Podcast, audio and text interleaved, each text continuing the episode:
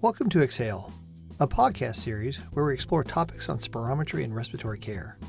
Your hosts are Mark Russell, Marketing and Communications Manager, and Jansen Lanier, National Sales Manager and Respiratory Therapist for Vitalograph US, a global leader in respiratory diagnostics. Today, Mark and Jansen review the new 12th edition of Ruppel's Manual of Pulmonary Function with author Carl Mottram, Associate Professor of Medicine and Board Member of the National Board for Respiratory Care. Well, welcome, Carl, to our podcast. Thank you. Happy to be here. Why don't you give our listeners an idea of your background on yourself, education, experience, and your current responsibilities? Well, I went to the respiratory care program at the Mayo Clinic back in the 70s and came on board as a respiratory therapist. Spent my first couple years in the ICU, as many of us do, and then became a part of the initial nurse therapist transport team, neonatal transport team at Mayo. I did that for about 6 years, and then a position became available in the lung function lab, and so I moved down into the lung function lab. From there, I went through a variety of positions and ended up as the technical director of the Mayo Clinic Pulmonary Function Lab, and one of the only, I think I'm the only, associate professor of medicine in the 150 years of Mayo Clinic that received that academic rank without having a terminal degree. And currently, I am the president of PFW Consulting, which is my consulting business, and I deal mainly in clinical trial work and in laboratory accreditation. Great. Why don't you tell us about this book that's coming out, the 12th edition? How did you have to prepare to update this edition? Well, I'll probably step back just to my introduction into lung function testing. You know, as many respiratory therapists, as I mentioned, I was in the ICU. I loved all the drama that was associated with that. But when I moved into the lung function lab at Mayo Clinic, I was the first respiratory therapist that actually entered into that lab. Prior to then, it was personnelled by technologists. And I'm not sure if it was my personality or the fact I was the first respiratory therapist downtown, but the medical staff kind of embraced me as, rather than an employee in the lab or a manager in the lab, more like a colleague. And so I really had the opportunity to learn from the best. In my initial training, Dr. Helmholtz, who was renowned in his work in lung volume measurements, and the G suit back in World War II taught us pulmonary physiology. When I came down into the laboratory, Dr. Bob Hyatt was the medical director at the time, and Dr. Hyatt was the first person to ever describe the flow volume loop. Prior to his description in 1959, there was only volume time curves, and so he recognized the various characteristics and pattern that are associated when actually displaying lung function data in a volume flow relationship versus a volume time relationship. And of course, he also described tests like respiratory muscle strength measurement and other things. And then I had some other wonderful colleagues. The chair of the pediatric cardiology division started exercise testing at the Mayo Clinic using metabolic analysis also, and I came on board with him. And through his tutelage and background, we grew the cardiopulmonary exercise test service in the pediatric age group, in particular in kids with congenital heart disease. And so Dave Driscoll was an incredible mentor to me, and he also then increased my overall knowledge of the physiology and of the kinetics of exercise and what takes place during that type of testing. And so all of these things accumulated in me having a very deep understanding of lung physiology, of pulmonary function testing, and other testing modalities associated with a pulmonary diagnostic lab. And then also at that time, there were my respiratory therapist colleagues, Greg Ruppel, Susan Blonshine, Jack Wanger. All of us were in our infancy in pulmonary diagnostics, but we'd meet at the national meeting and we started writing clinical practice guidelines together. We started participating in other academic measures. And Greg originally started this textbook out of some lab notes that he had. It was the textbook I used when I took my NBRC examination. And as Greg Ruppel's career was winding down, he handed over the textbook to me, and I enhanced it, I reorganized it, I wrote in it, I added chapters, and now this is my third edition, starting with the 10th and now what's coming out as the 12th edition. Great. How long does it take, and how many people are involved in getting the update? Well, the process is about a year, actually maybe even a year and a half, as we start looking at, what has changed and what needs to be included. And so we start rewriting the process. I have invited in the past, but I asked another new author this year to join us. So I have 4 chapters out of the 13 that other authors contribute. So Susan Blonshine has the chapter on quality assurance, quality control. Wonderful. Katrina Hines has the chapter on pediatrics and specialized testing. Jeff Haynes has the lung volume chapter. And Dr. David Kaminsky, I moved him from the lung volume chapter in the 11th edition to the interpretation chapter in this 12th edition. And I felt that was really an appropriate move because not only is David a physician and he interprets tests every day, but Dr. Kaminsky was also at the time the chair of the ATS Standards Committee, and they were working on the new standard on interpretation that was going to be published right as we came into the deadline of this book being finished. So he would have particular insights. He couldn't share anything, but he had particular insights. Unfortunately, in the 11th or 12th hour, that document was published in January, and we were able to slip in the nuances of that document into the textbook also just before they pressed the let's go to press button. Sure. We know Susan. She has come out to our offices before the pandemic, and she basically did some NIOSH training for the region area, and just a plethora of information when it comes to pulmonary function testing. What are the drivers for this new edition? I mean, do you do this annually, or is it just on new information or updates that are in industry? Well, typically Elsevier likes to have the new edition updated or a new edition updated about every 5 to 6 years. I actually talked to them about updating this one a year in advance of when the normal cycle would happen because of the plethora of new technical standards and information that has come out recently. You kind of find that the technical standards about once every 15 years are revised or updated. And when the 11th edition was published in 2017, they had updated a few, but there was still a lot to be done.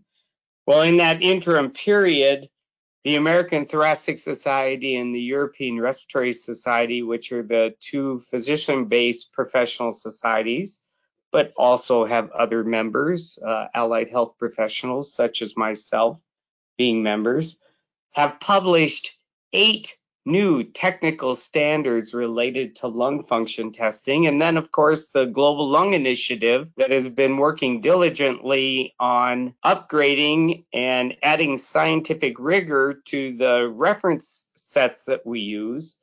They published 2 new reference sets, one on DLCO and one on lung volumes. And so in between these 10 new initiatives, it kind of affected everything across the textbook itself. And some of them were on the basic tests such as spirometry and diffusing capacity. So it was really important for the readership to have an updated resource, because this book is often referred to as the Bible of our field or the definitive textbook in our field, because it covers everything from A to Z. And so there was really significant new information that needed to be included in the textbook. So that's why we upped the review process by a year to get it out a year earlier. Got it. How does the book prepare the students that are going through the NBRC's PFT credentialing exams?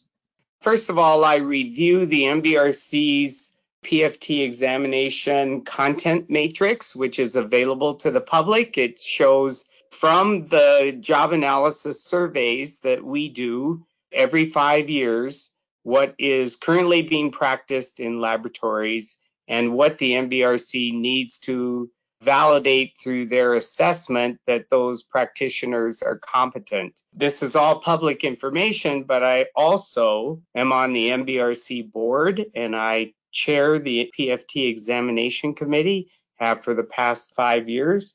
And I'm just now on the committee as I relinquish that chairmanship, but obviously very in tune as to, what is on the NBRC exams. I am under confidentiality as far as specific questions, but I make sure that the textbook has everything in it that is on the PFT examination content outline matrix. Yeah, we don't want any cheating on that at all. Absolutely not. There is no cheating. The purpose of the examinations is to make sure that our patients are being tested by competent individuals, and that competency is validated through the NBRC examination process. Sure. So you spoke a lot about, going from the ICU and then going into the PF lab. How does working in the ICU prepare an RT professional to work in the pulmonary function lab? Well, it really doesn't prepare them. I think one thing that has really changed in the last few years or decade is that when respiratory therapists graduate from their program, they have many options. It used to be that RTs would only go into the intensive care unit, but now as they are going through their educational process, if they find that their particular skill set or their behaviors or what they like is more suited for pulmonary rehab or pulmonary diagnostics or home care or whatever it may be, they can go right into those professions without actually having to go into the hospital environment or into the intensive care environment. The thing that's really important, though, is that, just because you're an RT doesn't mean that you're competent in all of those various fields. Sure. I would the analogy, it's kind of like a GI nurse compared to a floor nurse. Or sure. A cardiac nurse. There's additional training, knowledge, skills, and abilities that have to be learned once you go in there, even though your background is nursing, or even though in our circumstance, your background is being a respiratory therapist. So once you go into that subspecialty, you really need to have additional training, orientation, and evaluation of your competency, which is why the NBRC has their PFT examination credential that's available for those individuals who work in the field. Sure. So you highly recommend the CPFT or RPFT, correct? Absolutely. The examination is actually one examination now. It used to be two separate examinations, but a couple years ago, we created a single examination. And depending on your N score, that's when you will be designated as minimally competent, which is the CPFT, or have an advanced level of competency, and that is recognized through the registry, the RPFT credential. So within pulmonary function, there are a lot of times there's MAs, there's nurses. Tell us the importance of an RT doing pulmonary function testing. I would probably reposition that question into the realm of RRT's a good human resource pool to pull in to the pulmonary function laboratory. And to that, I would say absolutely. Their background training in respiratory physiology and pulmonary physiology allows them to take the tests that we provide in pulmonary diagnostics, understand them at a deeper level, and then because of that, be able to provide the service at that higher level of understanding. So they're a perfect individual to come into the pulmonary function lab, whether or not they're coming directly out of school or they're coming after a storied history in the hospital or ICU. They are a very good individual to come into the lab. I would also preface it with that other individuals can work in a pulmonary function lab if they are trained correctly or if they have the right background. Right now, you can sit for the NBRC's PFT examination if you have 62 hours of college credit and have worked in a laboratory under the supervision of a physician or other advanced provider. You're still eligible to take the NBRC's pulmonary function examinations. So that essentially means that if you have a 2-year associate degree and you've worked in a laboratory under the guidance and tutelage of someone in that laboratory, that you can still sit for that examination. But it's important to realize that there's a lot of unique nuances to making sure that you get accurate and reliable data that clinicians can act on. And so you do not want to hand over even basic spirometry to an untrained individual and say, okay, you push this button, you tell the patient to take a deep breath or the subject and blast their air out. That is not adequate training, and there are other types of training that are available out there to make sure that individuals who are not RTs or not trained in pulmonary physiology or pulmonary function testing specifically, there are other methodologies to train those individuals so that they can be competent. Gotcha. Does this new addition deal with into COVID or any type of pandemic? Does it touch upon any of that since we've had that the last 2 years? I actually did add a little section that talks about that in general. Nothing specific related to COVID, but what do you do in the case of a pandemic in the lung function area? And so I did add in the introductory chapter some just general conversation or discussion about what you do in a pandemic related to lung function testing. Great. So for our audience out there, and most of them are respiratory therapists or want to be respiratory therapists, any other insight you can give them on this new edition that's coming out? Well, as I said, the textbook has long been held to in very high regards. It's either described as the definitive textbook or the Bible in the field. I always tell my students that if you simply read the textbook and answer the questions at the end of every one of the chapters, resource questions that are available that review the content of that particular chapter, it's my belief that you would pass the minimally competent level of the NBRC's PFT examination. If you actually study the book and understand it a little bit more in detail, you'll probably pass that test at the RPFT level. And certainly, if you're anywhere in the hospital or in a laboratory and a physician comes to you and says, hey, I want to start up this service, or I want to start up this type of testing. And the testing may be basic. It may be spirometry, diffusing capacity, lung volumes, respiratory muscle strength measurement, or it may be more esoteric like CO2 response tests or exhaled nitric oxide tests or something else. You can go to this textbook and understand that it is very robust in describing that procedure, how it could be done, all the background associated with it, so that you can provide that service to your physician. But really what you're doing is providing that service to the patient. And you want to make sure that you're doing it right for that particular patient. Great. So when does this edition come out? I know it's coming out here shortly. It's actually available on the Elsevier website currently for advanced orders, but it will hit the shelves on March 31st. Great. Great. Well, Carl, this was great information. I appreciate your time on this, and thank you for being on our podcast. It was my pleasure, and I embrace everybody who's out there wanting to learn more about pulmonary diagnostics.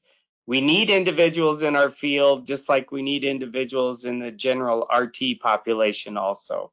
Great. Thanks again. You're welcome.